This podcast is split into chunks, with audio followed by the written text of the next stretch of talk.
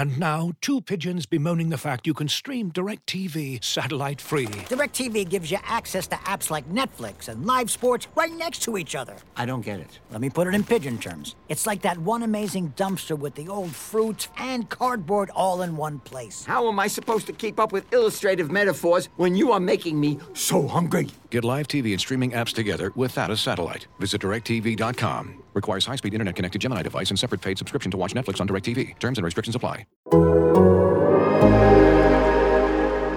In today's episode of the Sixers Beat, Rich and I preview the Sixers versus Raptors first-round series, going over everything from the keys to the series, the coaching matchup, and our predictions for the series.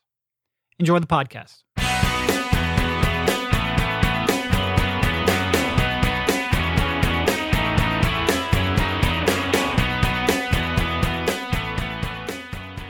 All right, welcome everybody. This is Derek Bodner, joined by Rich Hoffman on a Sixers Beat, a part of the Athletics Podcast Network. You know, we we took a step back. We probably both went back and rewatched all the games, and we are ready to dive into the Sixers versus Raptors first round series. How you doing, Rich? I'm great, buddy. We got some juice right now. We've got some playoff basketball. We do, we do, and I think we all sort of agreed. This was one of the tougher first-round matchups they could have had, probably the toughest outside of Brooklyn, maybe even tougher than Brooklyn, depending on which Brooklyn shows up. But it was probably the right path for the Sixers if you wanted them to go deep into the playoffs. Well, now we're at the day of reckoning. We are on the doorstep of this becoming a reality, and we'll find out whether or not that sort of optimism about the Sixers' chances was warranted. You know, it, pro- by, by the way, people are very negative about this crew right now. They are. They are. And I think... Actually, I don't know. I don't entirely know where you stand on this. Um, I think we both acknowledge this was a tougher matchup for the Sixers, but I think we also both felt, at least a couple of weeks ago, that the Sixers hold a significant edge in the talent perspective. So I guess let's just start it off with, what do you think are the keys to the series? So I would say the keys to the series, and I, I agree with you that... Um, Yeah, I do agree that the talent advantage, especially the top-end talent advantage, yeah. the Sixers have, I mean, the Sixers have it. Joel Embiid is going to be the best player in the series. James Harden, if that, uh, if the icy hot on the hammy he's been rubbing all week, if that's been working, he could be the second-best guy in the entire series. Tyrese Maxey could play a huge role. Even Tobias Harris, is he could stand out in this series as well. Um A little more concerned me, on the last one there, but we'll get to that. Sure. Yeah. Man, you just love... You're like Tobias Caveat. Look, man. Honestly, he has he's played... Uh, his scoring's down, but his efficiency's really up here over the last couple of weeks. I like the way he's played. You I love a this, Tobias Caveat. I think this could be a tough matchup for him, but go ahead. I'm sorry. Okay. Uh, but yeah, so I, I think like... And I'll just say, because I had I have just watched the third game. I, I did watch the... the fourth game previously, but those were the two I, I focused on more, the two last games, because those first two games, eh. Slightly different team, yeah. I mean, yeah. The first game was Andre Drummond getting called on a bogus goaltend and, and Seth Curry trying to will the Sixers to a victory down the stretch. It's just, it's not the same crew. No, and, well, and also you look at the And the matchup, second one was bad too. Like, Fred Van Vleet and O G and Anunoby have only played one game each in this series, yeah. in the four-game series. So, I mean, look, that's true in most matchups. Like, there won't be very... If, if they win and we have to diagnose the Heat, like, I don't even know what to make of the four games they played against the Heat. Uh, but there is a lot of caveats with that four-game series, which, of course, the Raptors took three games to one. So, so I just was watching that third game, which the Sixers lost. I think it was ninety-three eighty-eight. Yep. It was complete... Ugly. Complete slugfest. It also was at an unconscionable hour of the night on an unconscionable day of the week. An eight thirty Sunday game. The only Sixers game I have ever seen go up against H B O Sunday night programming. I guess the only regular season Sixers game. Just absolutely ridiculous. Gary Bettman, jail for making that happen. By the way, sorry, I don't know if we, we talked about that already. So a little bit of a weird circumstance, and the Sixers played really well for the first quarter, and then they stopped scoring after that. Just watching that game, it just really hammered home the, the Raptors, they, they prey on the stuff when you don't have your shit together yep. in the regular season.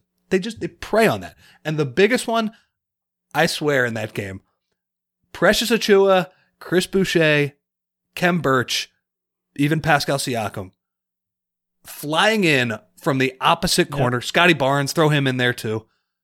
Shot goes up.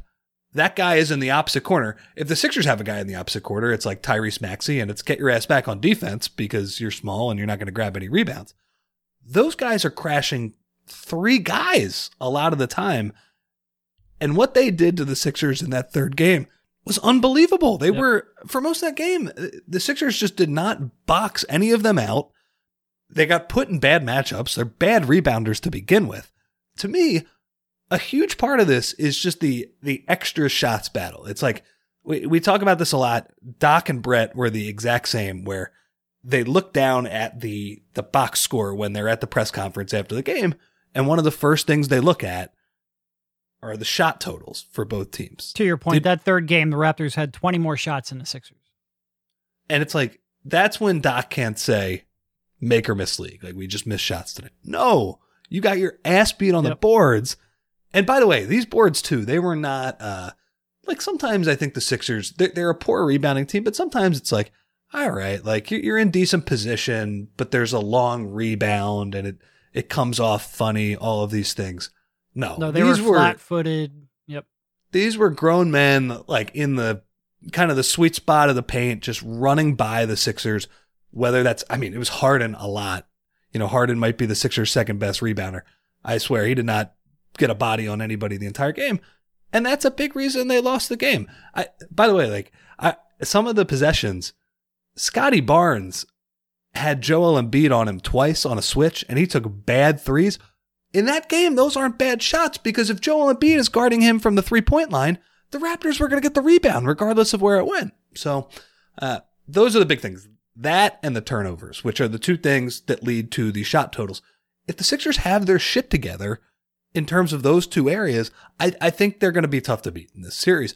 But they're uh, specifically on the boards, they're bad in those areas. And the Raptors are really good in those areas. So I don't think it's just as simple as, oh, it's the playoffs, like flip the switch, pay more attention, it's easier. It's, there's a little bit of that, but I don't think it's automatic for sure. Yeah, to your point, the Raptors are the number one team in the league in forcing turnovers on sixteen point four percent of the opponent's possessions. They are the number two offensive rebounding team in the league. Now, the Sixers somehow are a decent defensive rebounding team by the numbers. It yeah, wasn't it any like of the games that I watched, and I watched all eighty-two multiple times, but they have it. They're, they're like right about mid-pack. That's the part that concerns me the most. Taking care of the ball, they're actually a pretty good team taking care of the ball, but they do seem to revert to bad habits against the Raptors. The Raptors are very good at drawing you into that. And their scheme, I mean, in terms of force, forcing turnovers, the Raptors are number one this year, number one last year, number two the previous year. They build their team around these big, long, rangy, mobile, athletic forwards, and they just cause hell. I think Joel Embiid called it reckless earlier today, but it's sort of like a control. I, th- I think reckless might have been the wrong word, because it's a controlled reckless. Um, they're very much in control when they do it, and they know what they can recover back to. So that to me is the two keys by far, um, and it comes down to that turnover battle, and then also trying to get, you know, if you're going to sell out to control the glass, or at least not get destroyed on the glass, which I think they should, find a way to get a little bit of a transition game. Don't completely lose that. I think they're going to have to a lot to get that rebounding under control, but find a way to push the pace when you can. Get some cheap buckets. If you can hold the Raptors to a half-court game, they're not a great half-court offense. Now, nope. Granted, they have a lot, like there's, they don't have necessarily a go-to, although Pascal was playing pretty well towards the end of the year. He was averaging twenty-seven per game over the last twenty games, pretty much since the beginning of March. So he's playing better, but they don't have that dynamic, unguardable scorer that you worry about. They've got a lot of guys who can take you off the dribble, and they're pretty good at finding the mismatch. And the Sixers certainly are not good at preventing dribble penetration, which is part of their rebounding problem. But the Raptors aren't a team that just terrifies you in the half court. You've got to confine them to a half court, confine them to one shot. And I agree with you, if the Sixers can do that, I think they'll be pretty tough to beat. To your point on the transition, the Raptors have pulled the weird double where they're they're the bizarro Sixers in that they're a great offensive rebounding team, and you would think, okay, there's a there's a trade-off, just like there's a trade-off to everything. They're awesome at limiting transition as well. They're which just is so athletic. Bizarre, yeah. But here's the thing, like, and you saw it in a couple of the games the Sixers played in. And look, the Sixers are not a big transition team. They're, they're just not. That's not their identity. Maxey, Thybulle a little bit, maybe Harris once in a while, but but Harden and Embiid, yeah, they, they can push it, but they don't really want to. That's not their, their best thing. And against this team, you do have to look for easy buckets, because here's the thing. If they sell out with three guys and you make a contested rebound and you make a quick pass to Tyrese Maxey or James Harden, you have numbers. You just do. And I don't know. I don't know if they'll be able to uh, to do that. Like you said, too, that their defense is part of the reason they force turnovers, too. They're so long. They also help more. Yep. Like the, the way they help is unorthodox. They they basically have one foot in the paint. They do not really care if you swing the ball to the corner and the guy's got half a second to take a shot. I haven't looked at it this year, but I, I do remember in past years, they had one of the best defenses in the league, despite giving up a bunch of corner threes, which is a little counter to how that has run. And you, and you could see it. Like, Harden will have the ball in the wing. Shaq Milton, if he has a quick catch and shoot, like, it's, they're not denying that pass. It's an easy corner three. And I, I do think the Sixers also need to, like you said, too, that it's a controlled recklessness, but there are easy buckets to be had when a team plays like that. And the Sixers at times have found those easy buckets. They just need to do it for forty-eight minutes for seven games. They need to do it more consistently than they have. Honestly, I thought they did a good job of it in that last game for the most part. They just couldn't get a stop on the other end of the court. Um, yeah, so those are the general keys. Like, I, I just think from a traditional playoff standpoint, Sixers, Sixers have more talent. They they just, Embiid and Harden in the half court, even Harden in his diminished state, they should be able to get better shots than Toronto. Yep, they should. To your point, Toronto gives up the most corner three-pointers in the league, yeah. at thirteen percent of the opponent's Seems shots. Like it. Last year, they gave up the third most, and the previous year, uh, twenty nineteen twenty, they gave up the most again. It is part of their scheme. It is what they're willing to concede to. It's not because I'm sure they think, oh, well, corner threes are overrated. It's because they have so much length. You want to maximize, take advantage of that length. You best do that by helping when you can. But yeah, I... I agree with you. And I think over the course of a seven game series with Joel Embiid at this point in his career, and I think that's probably important, and James Harden and what he can bring, I do, you know, I've gone back and forth. We won't get to predictions now, but I just think that at some point, Embiid is too skilled and too talented and too smart, and James Harden is too skilled and too talented and too smart. I think they will find a way. And as long as they don't completely barf all over themselves, turning the ball over, as long as they move the ball and don't get, you know, sort of goaded into that I S O game, and as long as they don't get completely, and as, as I'm saying this, I'm sort of talking myself, myself into it being a long series, as long as yeah. they don't get completely destroyed on the offensive glass, they should be able to outclass this team. I, I do firmly believe that, even without not with not having Matisse Thybulle, who, by the way, would be given a lot of those corner open three-pointers, even without Matisse Thybulle for three of the seven games. And that's why I do think it, I do think it's going to be a long series, because we are saying it's like these fundamental things, yeah. these hustle things, but the Raptors are really good at them and the Sixers are bad at some yep. of them. So it's, you know, and there's going to be about, one point in the series we're going to be like, oh my God, they have every athletic wing on the floor. They have more athletes. How yeah. the hell did the Sixers build this team? But you built it because of Joel Embiid. I think there's there's going to be one game like that where the, the Raptors, their length is just completely overwhelming, and their athleticism. I also think there might be a game, there might be two games where the Raptors just can't shoot, and it's like the Sixers, they, they could bring us out there and just tell us to play off somebody. Unless Precious Achiuwa continues to shoot one thousand percent against them. But I, you know, I, I look at Chris Boucher's percentages against other teams. Maybe he can keep it up, but I, I don't know. I, I don't think... That'll quite hold up in this. He's uh, having this one game where he makes five threes. You know it. You know Sure. It. I mean, he's he's the new Baines. He's the new yes. man bun. Yes. But yeah, so I, I do think uh, it's going to be a hard series. Let's talk about Embiid. Uh, yeah. I mean, look, Joel Embiid has had his ups and downs against his team. Over the three games, he averaged twenty-nine points, shot forty-seven percent from the field, got to the line twelve times per night, only turned it over two point seven times. The overall aggregate numbers are pretty good. But, like but to be fair, to be fair, the one game that he completely went off was when they didn't have a lot of their guys. Yeah. You'd like to see, and I thought he uh, this was good on him to bring it up. You'd like to see the turn or the assist numbers up a little bit more, and sometimes that comes down to other players just weren't making shots.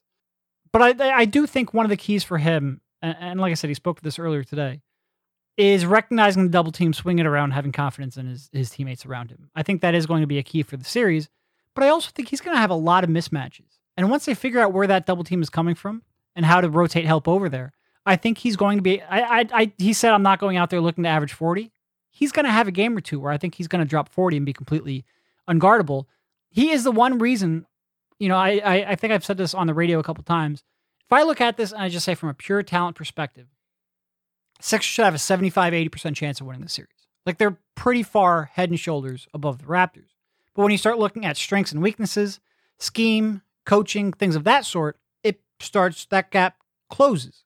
And it might be now, I think they have a fifty-five, sixty percent chance of winning the series. The one thing I always go back to is Joel Embiid is just so good and so talented. I think he's going to figure this team out. I don't think Nick Nurse is going to have the su- success that he had in previous years.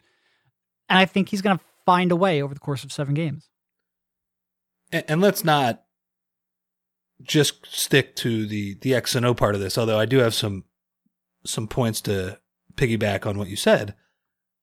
Joel Embiid should be as motivated as he ever has been. Because, look, I don't think this has been his fault. I think we've talked ad nauseum how they've done just a horrific job building around him. And again, this year, I mean, it's like a clown car bench right now. It's it's like the the backup center situation. It's it's Greg Monroe all over again. So in some ways, you, you just understand that what, why he's lost series. I would say even last year against the Hawks, like he gets a lot of crap for, and he did have some bad performances when he, the you know, turnovers, one hundred percent. The one second half, the turnovers. Uh, he also got hurt in that series as well, and that, or in the series before. So he was coming off that. Hopefully he can stay healthy, so that's not an excuse anymore. At some point, he's got to start winning these coin flip series when he's the best player on the team. Yeah. And we talked about the path that they have. They have a real path to make the conference finals here. I, I think the three hardest teams, I, again, I have no idea what to make of Brooklyn. I mean, do you hear this baloney about Ben coming back in the game four or five or whatever it was? Yeah. Yeah. yeah I'll believe that. Midway through a series. Yeah. I'm sure that'll, that'll go smoothly. He's got lots of swag though, Rich. He's got lots of swag. I did. I did see that. Well, that's good. Um, What a strange report. Anyway, we don't, we, we, thank heavens, we don't have to talk about Ben Simmons more than we want to. So go ahead. We can just throw a passing dig like yes. I just did. Yes. That's good. Passing other, dig, sort of like uh, Toronto's going to do a lot of. I'm sorry. Sure. The other teams that, that are the hardest teams in the in the bracket are on the other side yeah. of it. You're only got to beat one of them. So... And by the way, I think it's very clear that he's going to lose the N B A, uh, lose the M V P at this point. one hundred percent. He's got almost no shot. He knows that. He's frustrated by that. And uh, we talked about this last step. I- I'm not here to bury Jokic or, or Giannis, J- Jokic specifically, because he's going to win. But if you want the, the narrative to change, here is what's in your control. If if yep. you win three playoff series, there's probably going to be a lot of people being, there's probably a lot of people who are going to say, oh, how the hell did Joel Embiid not win the M V P award? That's just how this works. That is how our basketball conversations work. So he should have all the motivation in the world. Yeah, oh. no, I agree one hundred percent. Um, and I think he, you know, I think he's in a, you know, you go back three years when they lost that series to Toronto and he was, you know, he had, he was injured. He had the knee problem. He had the, Um, he was sick for a little while there. He's in, knock on wood, he's in pretty good health right now. He's playing at the top of his game. He should be in a prime position. And he's got more spacing around him than he ever has. I think he's going to have, even though I think Nick He's Nurse, especially going to have a lot of spacing in Toronto. Yeah. yeah. It is, I mean, we said this last podcast, if there was one team to miss Matisse Thybulle on, it would probably be this team. I think he's going to have a lot of, I, I just, I, I have a relative, even though Toronto has had so much success against Embiid, I think he's going to have a lot of success. So let's go ahead and flip over to the other guy. Wait, wait, r- real quick on Embiid, yep. the, the last thing. I agree with you talking about the post-ups because Embiid has talked with, uh, I would say not, not reverence, like bemusement, maybe, because you mentioned how he used the word reckless. He's not going to full out give every anybody like credit who's playing against him. But he has talked for years about how Nick Nurse and Toronto, they play him differently than everybody. And he did say today that they made him a better player. I do think, and it's it's funny that they made him go to the perimeter and find other ways to score instead of just being a post-up player.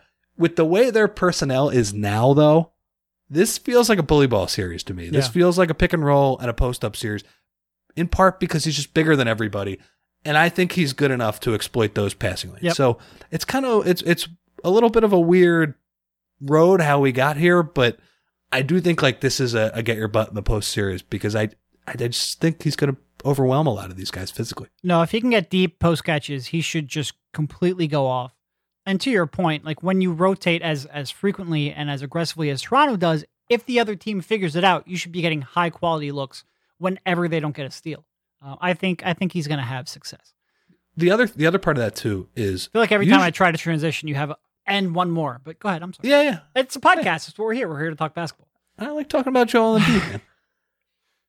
The other thing they do is they guard him obviously with smaller players. I, I think that hurts on his isolations. Usually when he's facing up a guy at the free throw line, that has been such a massive part of his development this year. Usually it's a bigger guy who's slower than him, tries to give him a little bit of cushion. These guys are all six six, six seven. They get up and into his body, where I think a slow, deliberate I S O doesn't work against this team as much, in part because they always have the help coming as well if yep. he tries to go around them. So that's a little bit why I think it's going to be a bully ball series. But I think in general, I am confident in Joel that he's going to figure this out at some point. How about your confidence in the other guy? Whew. Okay, not not as high on that one. I mean, everything's hunky-dory now. He said that he's he's back. He's, uh, what did he say? He's doing sprints now? Yeah. Like that's a... Uh, Do, do sprints cure the hamstring completely? I don't know exactly how that Doing works. Doing some weight training earlier today on it. Yep. Look, that that's the biggest question for the entire playoffs. Is this guy, was, was he saving an extra gear? Can he regain some of that health? Can this mini training camp they're playing, what's it, a six-day rest? Can that rejuvenate him even a little bit, like the thirty-day rest before the era during the trade? And when he played in Minnesota, like when he was pretty much shot out of a ca- shot out of a cannon for that first week. Can he replicate that? I don't know. Your guess is as good as mine. Yeah. I do think I look, if the hamstring is a part of the factor of what's going on, I think the rest will help. And I think there's a pretty good chance that the hamstring is at least a little bit at play. So I think you could see him come out in the first couple of games, look a little better off the dribble, a little quicker out of his cuts and his breaks. That's a I huge deal, though. I'm that's a huge that. deal. I don't know how long that's going to last, but that but it, for this even series, just a couple games, that would be a huge monumental deal. Because I do think if you look at, at the Raptors compared to some other teams, Milwaukee's coming immediately to mind. Even Brooklyn, even though he looked terrible against Brooklyn. Brooklyn, theoretically, I think he should look pretty good against. Milwaukee, I think you could see flashes of the old James Harden. This one I have a little bit more skepticism about, just because they're so long, they have so many defenders, they can switch so much stuff, and just dare him to beat him off the dribble. And I do have my concerns about that.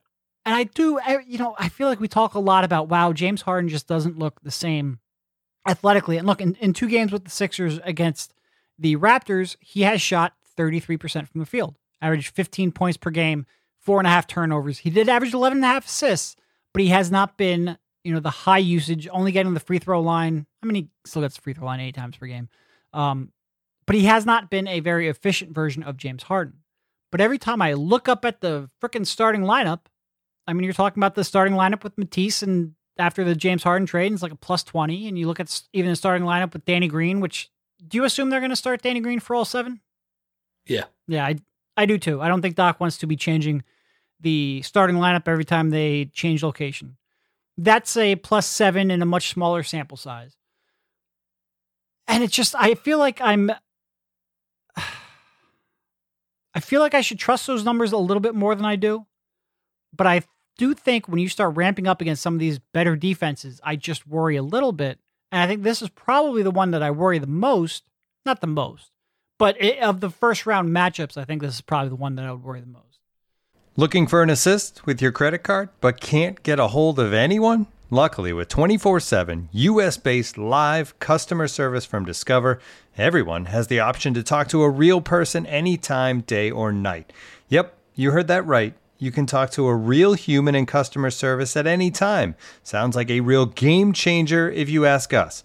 Make the right call and get the service you deserve with Discover. Limitations apply. See terms at discover.com slash credit card. Discover the latest collections from David Yurman, as seen recently, styled on basketball stars like Jaime Jaquez, Jalen Green, D'Angelo Russell, and others. David Yurman is a celebrated American jewelry company inspired by the beauty of art, architecture, and the natural world. The story of David Yurman begins in New York City with David, a sculptor, and his wife Sybil, a painter and ceramicist. When the artists began collaborating, their goal was to simply make beautiful, designed objects to wear. Over forty years later, the Yurmans and their son, Evan, continue to redefine American luxury jewelry with timeless, modern collections for women and men defined by inspiration, innovation, consummate craftsmanship, and Cable, the brand's artistic signature. David Yurman's collections are available on david yurman dot com. Yeah, oh, for sure. I, I think these guys in Boston are the two Yeah. Eastern Conference teams that were Boston would be horrible. A little bit Miami too. Although Miami at least has exploitable uh, for as good of a defense as they are, they have exploitable defenders. You go play Tyler Hero. Yeah, that's yeah. the uh, that's the thing. And I also think Toronto, their two guards. Come on, it's like come on, Harden. You, you can't get by Gary Trent. Mm-hmm. You can't just bully him to the basket. Fred Van Vleet is a good pesky defender too, but. A lot of the stuff he does that's great is off the ball. I, I, he's not a bad off the ball defender, on ball defender either. He's just small. You should be able yeah. to take him. I. That's part of it. I also think they have, you know, some of these big guys too. Like they, they really attacked Thad Young in a couple of those games as well. I think they identified him as, and I, I think that makes sense. That is a, you know, we we know that he's a, a good defender. He, he makes some good rotations off the ball. Certainly a helpful player. He's not. He's a little bit upright for, uh, yeah. even though it's, by the way, when Thad started, it's so crazy that he was a small forward. Yeah. League has he's changed a, a little bit. He's a, a center bit. now. Although I guess maybe he is a small forward because they play four centers off their bench, but yeah. whatever. He functions like that. So he's going to have to, I, I do think they need to be a little more purposeful in picking on some of these smaller guys. And the other part of this too, is with Harden and Embiid, when they run that pick and roll together, they need to be way more purposeful in getting into that early. If you switch it, great. Embiid post up right away. Yep. Even if you have to swing the ball a couple times, get Embiid the right entry angle, um, you've got to get him a deep catch for sure. If that's Scotty Barnes on Embiid, I, I think Scotty Barnes is wonderful, and I think Toronto should be thrilled to have him. Like to be bad for one year, get lucky in the lottery, and get that guy. The most is, Toronto Raptor player I've ever seen. Yep. Exactly. He's going to be amazing. And he fits your brand perfectly as well. Joe should roast him. He should. Yeah, one hundred percent. one hundred percent. Um, yeah, I it, like you said, there should be a couple of, of players Harden can pick on. I do worry. It, it's just it did not look good a couple of times no. he played them, and it's not looked good against a couple of the more switchable teams lately. I hope I'm not. I hope, quite frankly, I'm overreacting to that. Um, and quite honestly, you could probably win this series without James Harden looking even remotely like old James Harden. You just need him, instead of shooting thirty-three percent, like give him forty-two, give him a decently average eighteen and ten or whatever. Um, and I think they have enough horses to win this, because I do think Tyrese Maxey is going to have some success. I think, Oh yeah. Uh, that might be the end of my confidence list, but I think, th- I think Embiid and Maxey should have a decent amount of success.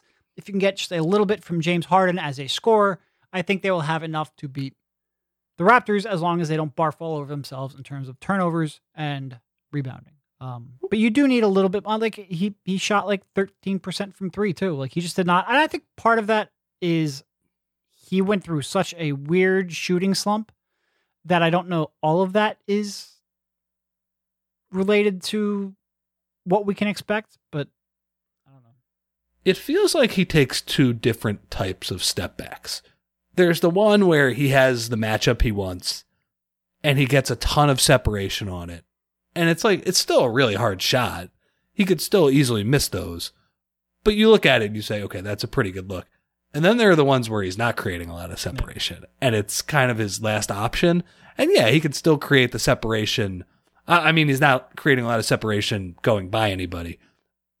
He could still create enough separation on the step back to get it off. But even those are, are pretty well contested. And, you know, you saw that against like Precious Achiuwa, who yeah.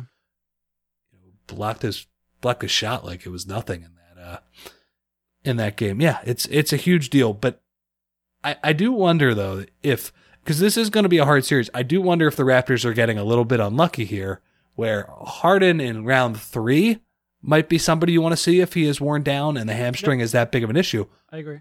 If he goes nuts for two games and the Sixers are up two oh, well, probably going to win the series, unfortunately, Toronto. So, yeah, it's uh, it's a huge deal, and I, I agree with you. Like, it's it's a big numbers versus eye test thing. It's it, you look at the the lineup numbers, the, the four man, like you said, the four man crew of Harden, Embiid, Maxey, Harris, they're just killing teams. They're ninety-ninth percentile, and I don't know what to make of that come playoff time, because they're going to be tested against better teams. But look, I, it's not like they had an easy schedule to close out the season. Like, a lot of no. those minutes came against pretty good teams. Yeah.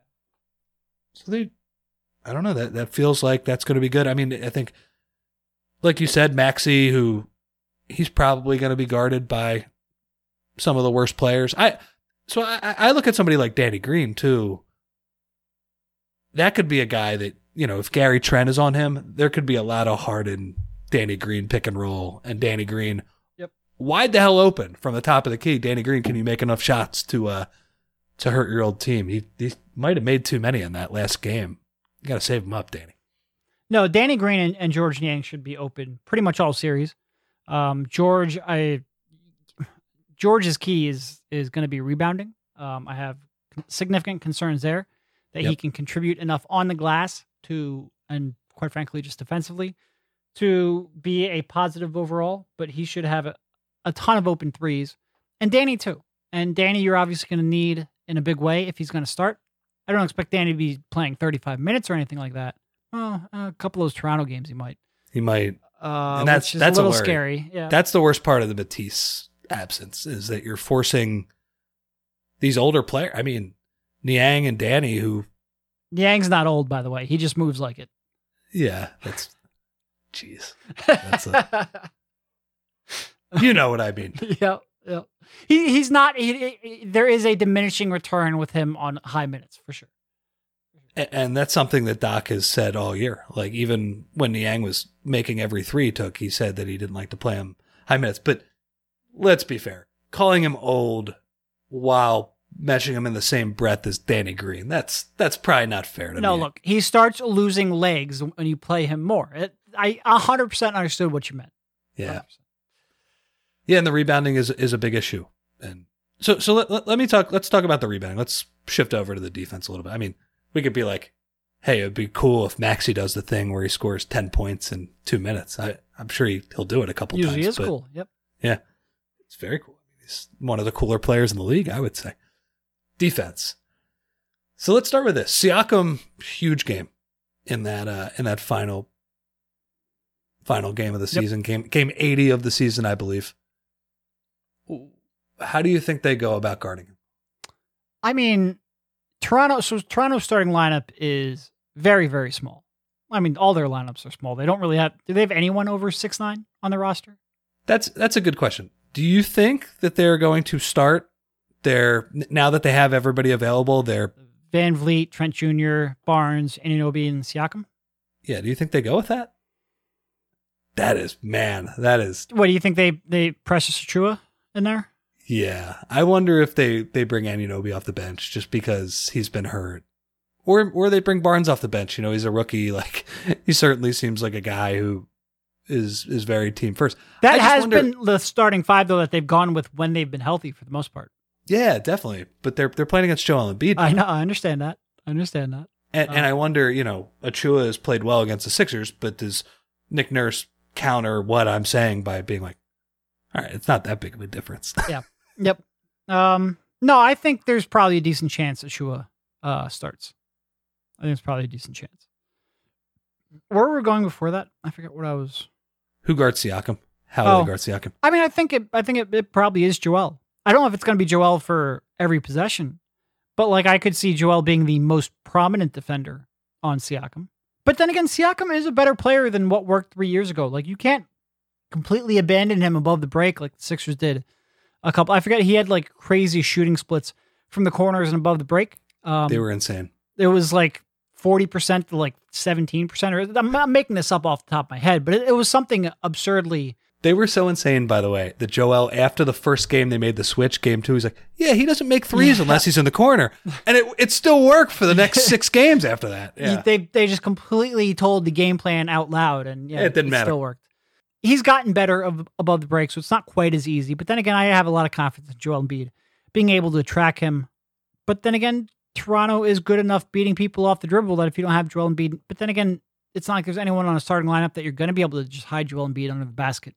Anyway, um, unless Achiuwa isn't there, and even Achiuwa can make it three. Um, but yeah, I think you could see, especially if Siakam gets going, you, I, I think you'll see Joel on him a little bit. It's tough, though. It is tough. I wonder how much Joel influences Siakam's playmaking game, which yeah. is much improved. Yep. He's a very he's a very good passer if the defense collapses.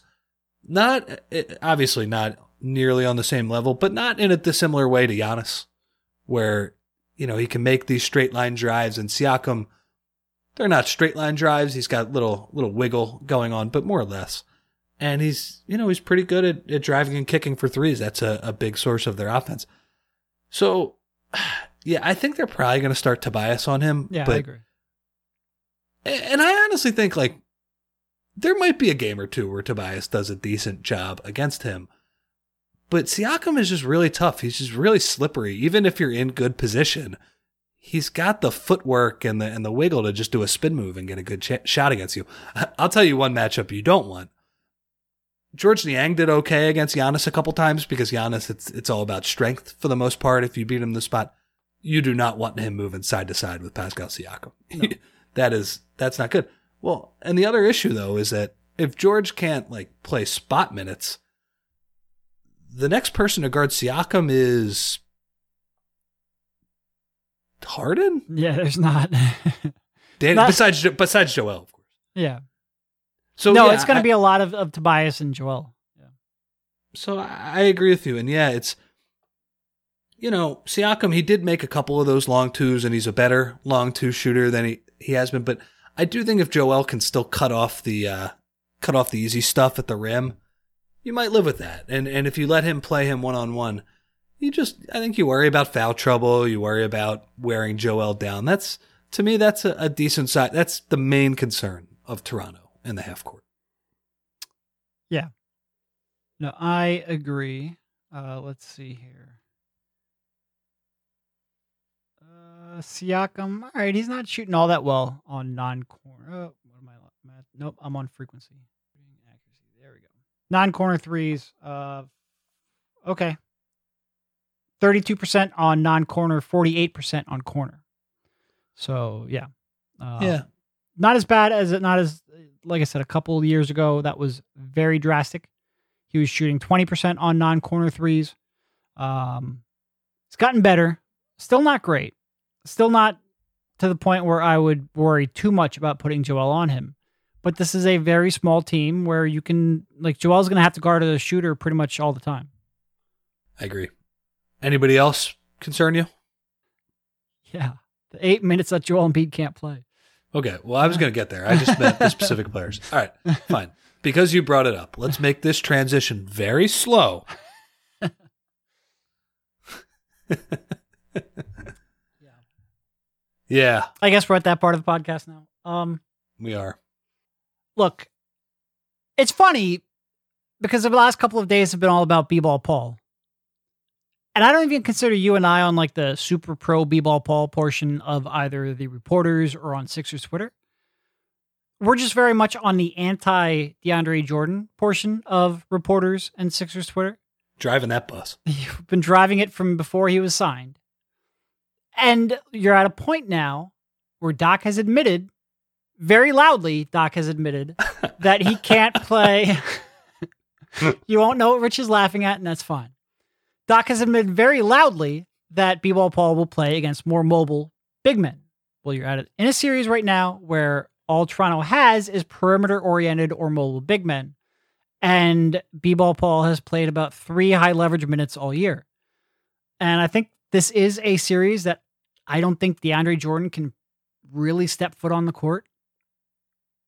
Again, you and I aren't necessarily pro B-Ball Paul or have a lot of confidence in B-Ball Paul right now. We're a little more on the Bassey camp, but Bassey has an injured shoulder and has played even fewer high-leverage minutes. Yep.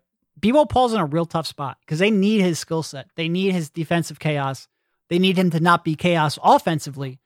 And I don't know that I fully buy into him, in part because I don't trust B-Ball Paul's decision-making all the time, but in part because I just haven't seen him play very many minutes in a, a regular rotation against good teams to make any kind of judgment. And I do think, and look, Doc Rivers will make the argument that the reason Paul Reed is now ready is because they didn't throw him in too soon.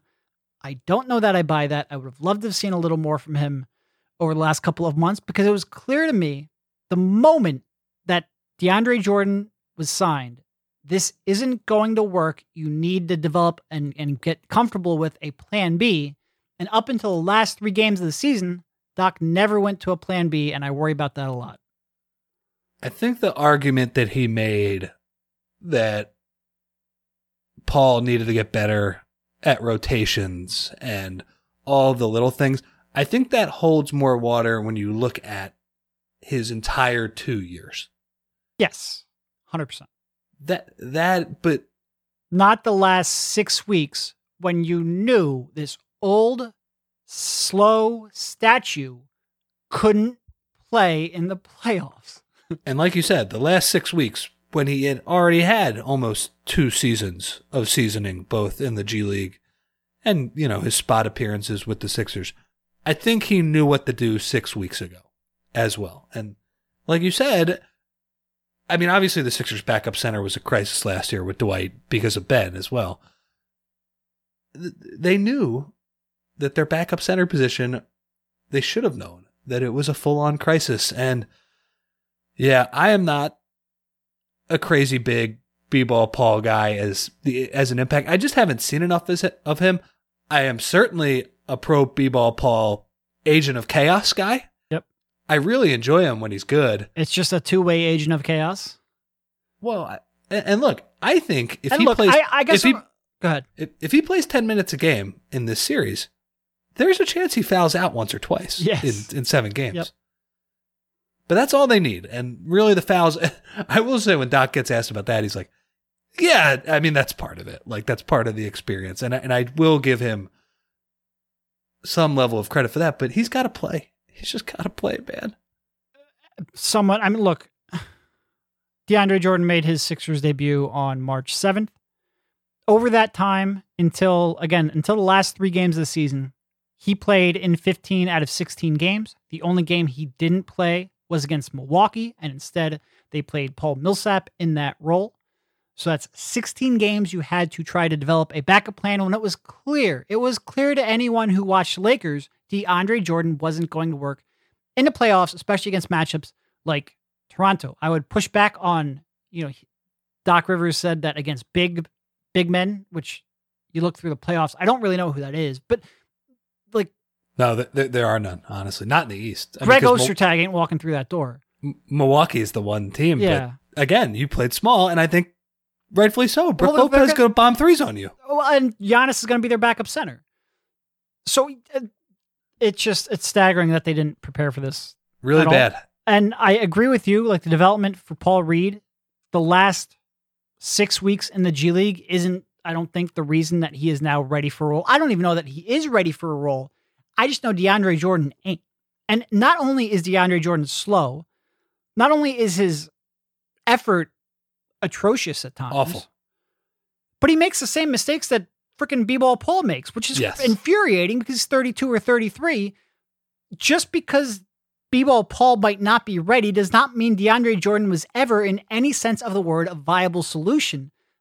And look, honestly, I've tried not to talk about the whole exchange that I had with Doc Rivers because I think some people think it's a little like they th- probably think I'm criticizing Doc because he reacted to me this way. And it's not. If you go back to anything we've said or written or tweeted since then, the reason you even go back to the question, I let it off with given how much DeAndre has struggled. This is very much DeAndre was never going to be viable in this series. What are we doing here? And I tried to phrase it a little better than that, but that's really what I was asking. Uh, I think they were way, way, way, way, way too slow on the uptake there. I guess give Doc credit that he changed in the last three games, but but not by, really. No, not because really. By that point you were playing slop competition, and you well, couldn't have a chance to even really evaluate him. And that was why it was so ridiculous that he starts with, like, Paul Reed got brought up. I for, I think Austin Crowley asked a question about him. Not and gonna he, have a Paul Reed victory tour. Not gonna have a victory tour. We're trying to win a world championship. Just a ridiculous thing to say, because you, you just got to be more diplomatic than that. Just give the guy credit.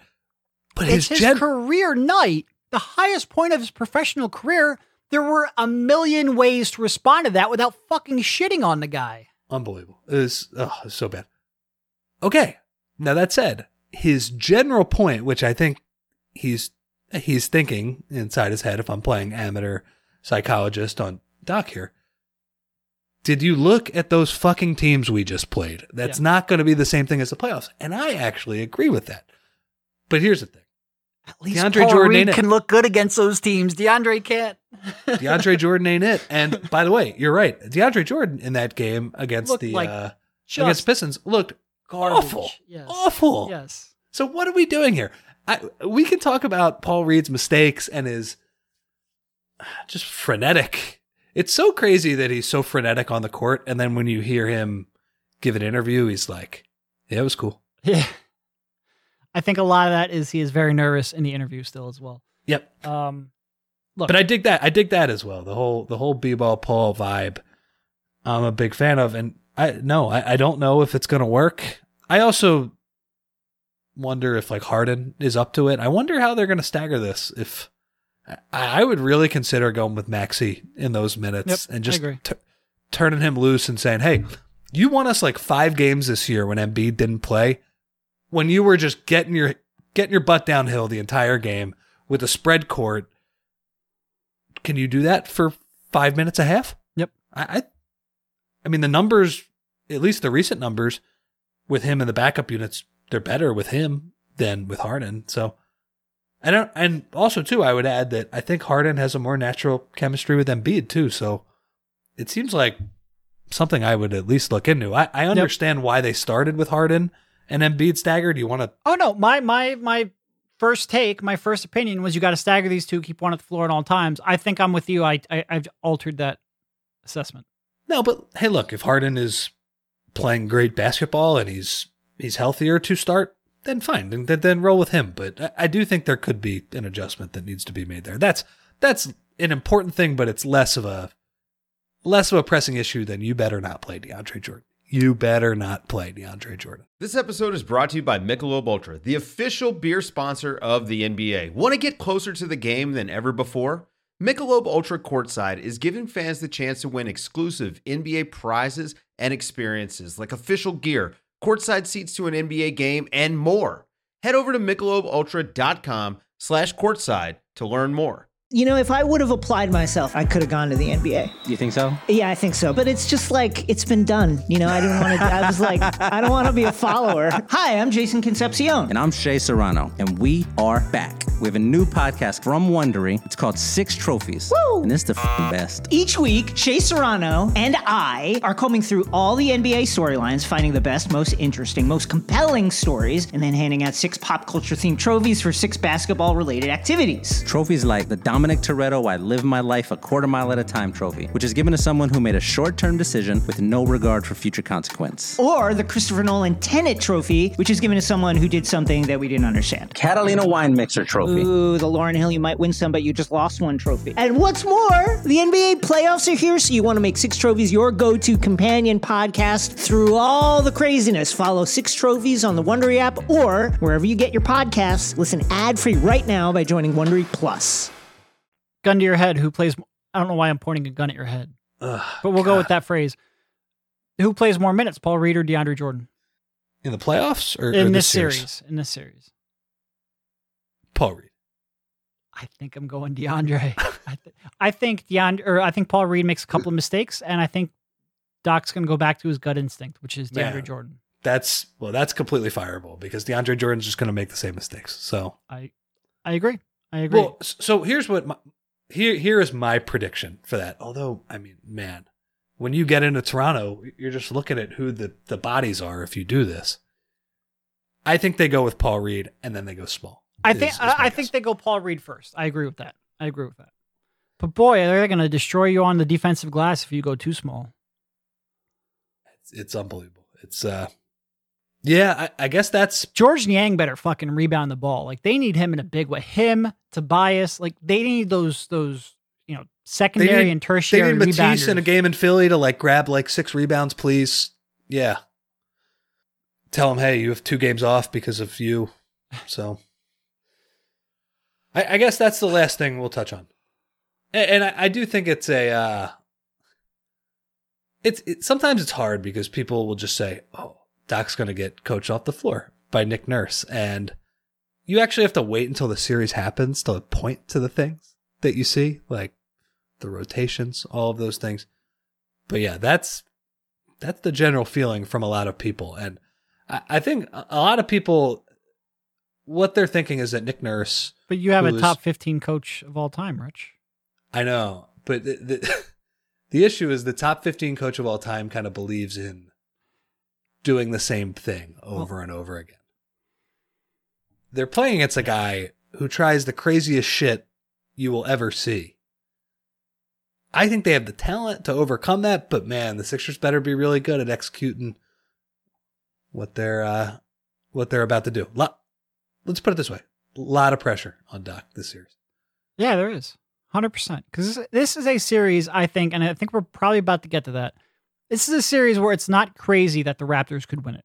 I'm not going to, I'm, I'm, I guess I'll get it out there. I'm going to pick the Sixers to win the series, but I could certainly see a scenario playing out where they lose it.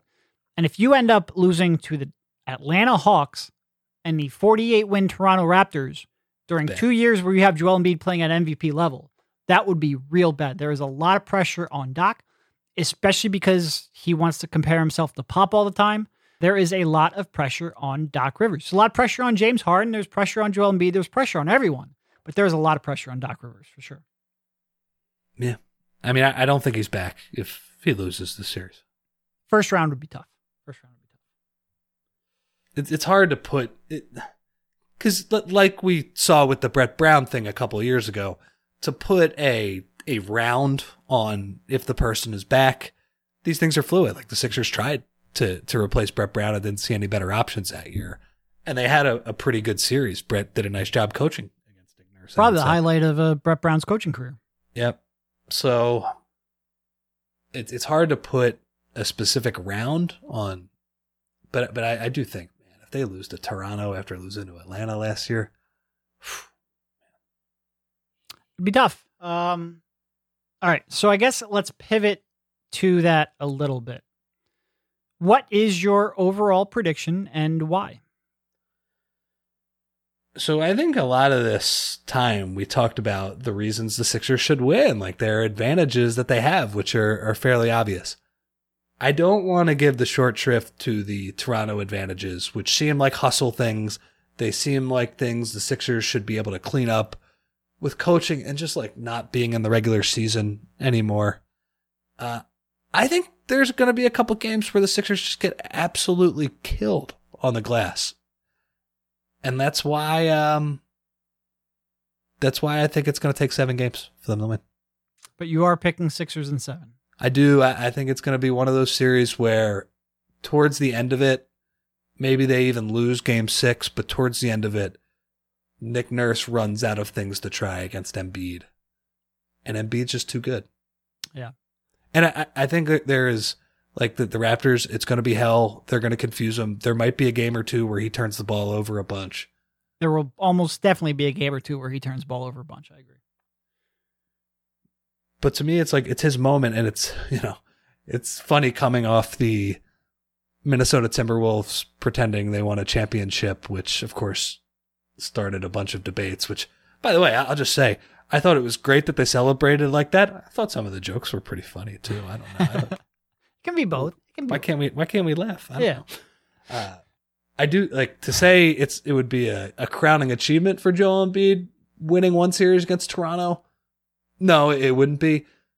But but I do think like he's going to be the difference in a series where they they do have a lot of disadvantages in just the way Toronto matches yeah. up with them. Yeah, so I agree.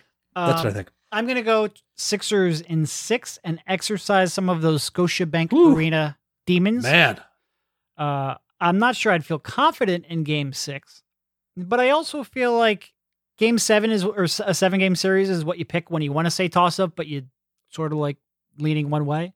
I think the Sixers are significantly better. And I think as I have taken more and more time to think about it, I think they should win in a more convincing fashion than seven. That, does that mean I would feel, again, would I feel confident going into game six in Toronto? No. But but you wouldn't feel confident going into game seven in That's Philadelphia true. If it came That's to that. That's true. We know they can lose a game seven at home. We've seen it. So, yeah, I will go Sixers and six. I do think they're the better team. I do think this is a tough matchup for them. I do think Nick Nurse is a really good coach, one of the best in the league. But I think Joel Embiid is just good enough and just dominant enough and just at that sort of intersection of his career when the mental game and the preparedness combines with the physical tools and the athleticism still there where he should be head and shoulders best player on the floor. Um, and I think when that happens, I think they will have a real good chance to win. If he's the best player on the floor and they win in six, he better be doing the airplanes all around that arena. He better be going up to individual fans and, and asking them to join in with the airplane celebration. Yeah. It's, uh, I mean, that would be something. Yeah, that place, man, that place is a house of horrors for this team, though. Yeah. They, ne- they never win there. No. And yeah. And obviously the one is front and center on everyone's mind, but Joel Embiid didn't play all that well up there in any of the games a couple years ago. Um, but I think he's in a better spot now. It, it's true. It's another it's another part of this, too, where it, it would be cool to see him dominate a series because, you know, all we talked about from that series, and it was a huge part of it, was the, the three minutes and the twelve points and, oh, my God, Greg Monroe, and this is just a complete disaster. Joe really struggled offensively. For the three minutes and a twelve-point podcast we will inevitably have at some point in this series. The Raptors game ops should, like, they should put that on the scoreboard. Embiid's out! Like, the crowd would go nuts. They know. They feasted on that arrangement more than anybody over the past couple of years. They just did it the other other week with B-Ball Paul. Yeah. Well, we'll see. It should be fun. I, it's it's definitely... Yeah, I'm picking seven. You're picking six. If the Raptors press enough enough of those advantages, and Harden is is slow, creaky Harden, absolutely could be a loss. Absolutely. And look, in the four games of this series, the Raptors won the fast break points by nearly eleven per game, and the second chance points by nearly nine per game. When you have a twenty point edge in those two categories, you can come over a lot of def- overcome a lot of deficiencies in the half court. Sixers have to do a better job of cleaning those two things up. They ha- they cannot turn the ball over, and they cannot give away second chance points like they have to the Raptors at various points in the regular season. And I do think they should be a little sharper in the playoffs. I do think they should be a little sharper now that they have James Harden for all of those games. But the structural reasons that those advantages exist are still there for sure. Well, thank you, Rich, for jumping on. I hope I spoke slow enough so you could understand everything. And I already will, made that. I already made that you joke. Did, you, you did. You love the, the closing monologue, basically. I do. I get my to, jokes in at the close. I do. Yeah, to put them in. But thank you for jumping on, and we will talk to you soon. See you, man. As you've probably heard by now, we've teamed up with BetMGM this season. We'll be using BetMGM lines to make all of our picks, and we'll have special offers for our listeners each week. If you haven't signed up for BetMGM yet, use bonus code The Athletic, and you'll get a one-year subscription to The Athletic, plus up to a fifteen hundred dollars first bet offer on your first wager with BetMGM. Here's how it works. Download the BetMGM app and sign up using bonus code The Athletic. Make your first deposit of at least ten dollars, place your first bet on any game, and claim your voucher for a one-year subscription to The Athletic. See Bet M G M dot com for terms. U S promotional offers not available in D C, Mississippi, New York, Nevada, Ontario, or Puerto Rico. Gambling problem? Call one eight hundred gambler. Available in the U S. Call eight seven seven eight hope N Y or text HOPE-NY four six seven three six nine in New York. Call one eight hundred next step in Arizona. one eight hundred three two seven five zero five zero in Massachusetts. one eight hundred bets off in Iowa. one eight hundred two seven zero seven one one seven for confidential help in Michigan. one eight hundred nine eight one zero zero two three in Puerto Rico. First bet offer for new customers only in partnership with Kansas Crossing Casino and Hotel. Don't forget, if you haven't signed up for BetMGM yet, use bonus code The Athletic, and you'll get a one-year subscription to The Athletic, plus up to a fifteen hundred dollars first bet offer on your first wager.